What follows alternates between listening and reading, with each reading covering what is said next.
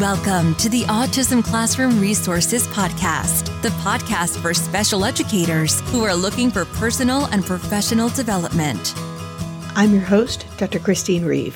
For more than 20 years, I've worn lots of hats in special education, but my real love is helping special educators like you.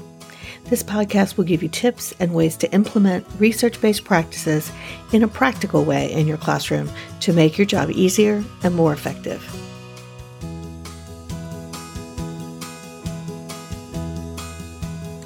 Welcome back to the Autism Classroom Resources Podcast. I'm excited that you're here today. And we have been talking about setting up classrooms. And now is the time in the series that we start talking about working with staff. So we have I've talked about getting to know students. I've talked about building our classroom schedule, and I've talked about organizing the furniture in the physical space in the last three episodes. And in each one of those, I've addressed how it's going to look a little different in this fall of 2020. Now, today I want to talk about managing staff is going to be our next step. And we know that this coming year is going to be different, but whether you're teaching at a distance or you're teaching in the classroom, teachers are still likely to be working with paraprofessionals. How we do that, of course, continues to be important. And there is a ton that goes into creating a true classroom team that works together I actually covered many of the steps to truly create a team in the classroom in the first five episodes of this podcast. So you can find the first one at autismclassroomresources.com slash episode one. To truly build a classroom team, you've got to have a good schedule or zoning plan. And there's a lot more to it than just a staff schedule. You have to build relationships, create a collaborative vision. You have to train staff and provide feedback in a meaningful way. And all of that we're doing while we're in a classroom or working closely with somebody. So much of what we need to do in creating the classroom team, though, is communicating expectations and assigning responsibilities in a collaborative way. And that's where the staff schedule, or what I'm going to refer to as the classroom zoning plan, really come in. So, in today's episode, I'm going to talk about what a zoning plan is and why we call it that, because I know that name seems a little weird. I want to talk about five reasons why a staff schedule and particularly a zoning plan is so important to our classroom. I'm going to talk about ways to use a staff zoning plan to schedule and organize staff during distance learning. I'll have methods for zoning within distance learning as well as in um, dealing with classes with mitigation going on. And I'll also be talking about what the difference is between a zoning plan and just a simple staff schedule. Now, before we get started, I just want to do a little bit of housekeeping. Uh, I mentioned the episode one through five that are about building classroom teams, and zoning plans is covered in episode four. And I also want to let you know that there is a free editable zoning plan form that you can download from the free resource library. And I have included all of the links where I have gathered examples of zoning plans over the years on the blog. They're all linked on the blog post that goes with this, and you'll find it at autismclassroomresources.com slash episode 45. So make sure you go over there. You can grab your free one. If you're looking for more uh, ideas about ways to create it, come join us in specialeducatoracademy.com. And uh, we have a whole class that includes setting up classrooms and zoning plans as one of the four modules. But I also have a toolkit that I will link to in the blog post. So, without any more delay, let's get started. So let's start with what is a classroom zoning plan, because I know again that that term is a little different than some of the ones that we hear. And put simply, a zoning plan is a schedule for the staff, but it's much more detailed to tell them specifically what they need to be doing during each of the activities on the schedule. It doesn't replace a lesson plan because it's not changed every day, um, but it gives direction to everyone in the classroom or the educational environment. So if you have a well designed zoning plan, it should tell the classroom staff who they are responsible for, where they should be, what type of activity they should be doing, and what you expect from them during that. So it may include things like support this specific student or facilitate participation for this student or take data on one student a day for a weekly sample. And I've got an example on this blog post at autismclassroomresources.com slash episode 45, as well as links to other examples so you can get an idea of what they look like. So let's talk for a minute about why the staff schedule is called a zoning plan. It's a basketball thing, really. Um, it takes its name from the idea of a zone defense in basketball. And a study by Lauren and Risley showed that setting up a classroom in what they called a zone defense, where the staff member was responsible for all the students in their area instead of being assigned to a specific student, resulted in better engagement for the students. Generally, sometimes we use what we call a man to man approach, where specific students are working, specific staff are working with specific students. And sometimes we have zones. So, for instance, the students don't usually come to school at the same time every day. And so I may have somebody whose zone is to get them from the buses and the cars and bring them to the building, to the classroom door. Someone else's zone is the door with the schedules, putting all the stuff away. And the third person's zone is to be doing what I call table tasks, where they're sitting at a table. And the students rotate through those and the teachers pass them off as they go. So as they enter their zone, they are responsible for supervising that student. So it is a little bit different than a schedule in that way.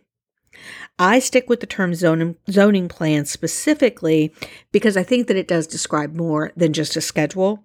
A zoning plan needs to include not just the staff schedule, but the expectations in each activity of what they need to be doing. So let's talk about why you need a zoning plan. And then you can go grab the examples and more information about them on the blog.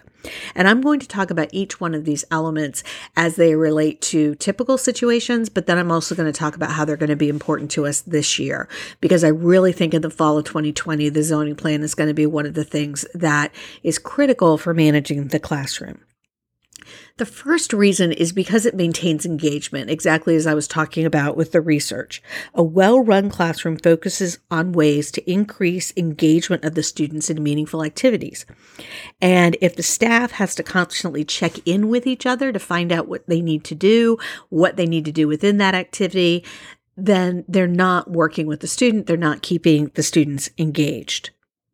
Because as we know, with many of the students that we work with, downtime is not their friend and they're not very good at waiting for us. So, the more time that we have to spend talking amongst ourselves, the more likely we are to see problem behaviors and have students get off task. And I believe that this is going to be even more important this year. In a classroom with mitigation, everyone needs to know their roles to avoid downtime and prevent challenging behavior. And also, the routines are going to be new. So, the more that we can give that in writing until everybody gets used to them, I think is going to be important. Um, so, in distance learning, teachers can use the staff zoning plan to give specific duties to staff members to help support them in their teaching that may include breakout groups in video conferences. So you're going to have to be managing staff even though they're not physically with you. So talking back and forth is going to be just a little bit harder. So they can help in any number of, of ways. And if you go to autismclassroomresources.com slash episode 33, you will find seven ways that paraprofessionals can support distance learning as part of your team for ideas for that. The second reason why we need a zoning plan is that a zoning plan makes sure that every job gets done. I was once in a preschool classroom and the students finished snack and they went over to the circle area. The teacher went to the circle area and the three paraprofessionals cleaned the snack table the teacher was struggling in the circle area trying to keep the kids engaged by herself. And obviously, while it doesn't take three adults to clean a table or an area, it wasn't really that they were doing something wrong. They all knew that the table needed to be cleaned and they didn't know what they were supposed to be doing at that time because there wasn't a clear zoning plan. So when we don't have a zoning plan, we really aren't outlining for our staff what we expect of them. And if we, just like anyone, if we don't tell them what we expect, we're not going to get the outcome that we're looking for. They're not going to read our mind. So a zoning plan specifies who cleans up. It makes sure that the staff know which one of them should clean the lunch table and which ones should support the students during the transition. It includes who's taking data during activity, and I even write who's supporting which specific students. So, in the present year, with the need for sanitizing parts of the classroom, a zoning plan is going to include those duties, obviously. The zoning plan will assure that the precautions and cleaning up get done while it's also assuring that the staff is also supporting the students as needed. In distance learning, it's going to allow the teacher to outline the specific duties for the parapros. So, in addition to that, and the fact that they're directing them from a distance, it provides documentation of planning for instructions for the student instruction for the students. So that's going to be documentation for you to show that the students are engaged in instruction and you've given that direction. The third reason why we really need zoning plans, and I'm laughing because I think it's funny, is that it avoids the I thought you had it or I thought you had him syndrome. The more detail and specifics that the staff schedule contains, the less possibility of things and students getting lost. I even go so far as to zone who's in charge of taking the walkie talkie to lunch or to recess. Otherwise, I found that we have cases of, I thought you had it, but I thought you had it. And a zoning plan avoids that. And let's face it, it's one thing to forget a walkie talkie, it's another when a student goes unsupervised that you thought someone else was supervising. In distance learning, this isn't going to be any less of an issue. It's important if your paraprofessionals are doing face to face instruction via video conference and practice with your students that they know what their responsibilities are during that time. If they're providing support with asynchronous things like uploading materials to the classroom site, then it's important that they know that as well. The fourth reason that I think everyone needs a zoning plan in their class is to assure lunches and breaks. Staff schedules make sure that staff know when they will have a break, and having a break out of the classroom increases staff's engagement in the class. Now, I know that we all think that we're Wonder Man, Wonder Woman, and Superman, but let's be real. If you don't take a break out of the room once in a while, you will find yourself mentally taking a break in the room with the students, and that does not work. Also, it's one thing for you to be a superhero as the teacher. Even though we know that the paras are actually superheroes, it's not something that we should expect from them. So, if you're back in the classroom, I think it's critical that everyone have the opportunity to take a break, even if they can't leave the room to be able to step away from being responsible for students for a time is important. It's going to be stressful, I think, when we go back. There's going to be a lot of new routines, and we're all going to need the opportunity to detach. And if you're teaching at a distance, I think it's still critical to outline the duties of the paras from a distance and make sure that they are taking breaks, just like you need to make sure on your schedule as a teacher that you are taking breaks. And finally, the fifth reason that I think it's important is that staff zoning plans are really management plans. And I know that all teachers went to school to be a manager and supervisor of other adults, right? Oh, you say you went to school to learn to work with kids? Uh, it doesn't always feel that way, does it? Most teachers don't have experience supervising other adults, and teachers are also required to direct others who are older, more experienced, and who have been in the setting longer. You can develop a staff zoning plan as a team, as a collaboration. And it takes having it written down takes the confrontation of direction out of the equation a bit. Putting it in writing helps everybody see what needs to be done for the good of the program. And it's amazing how much of a difference that can make.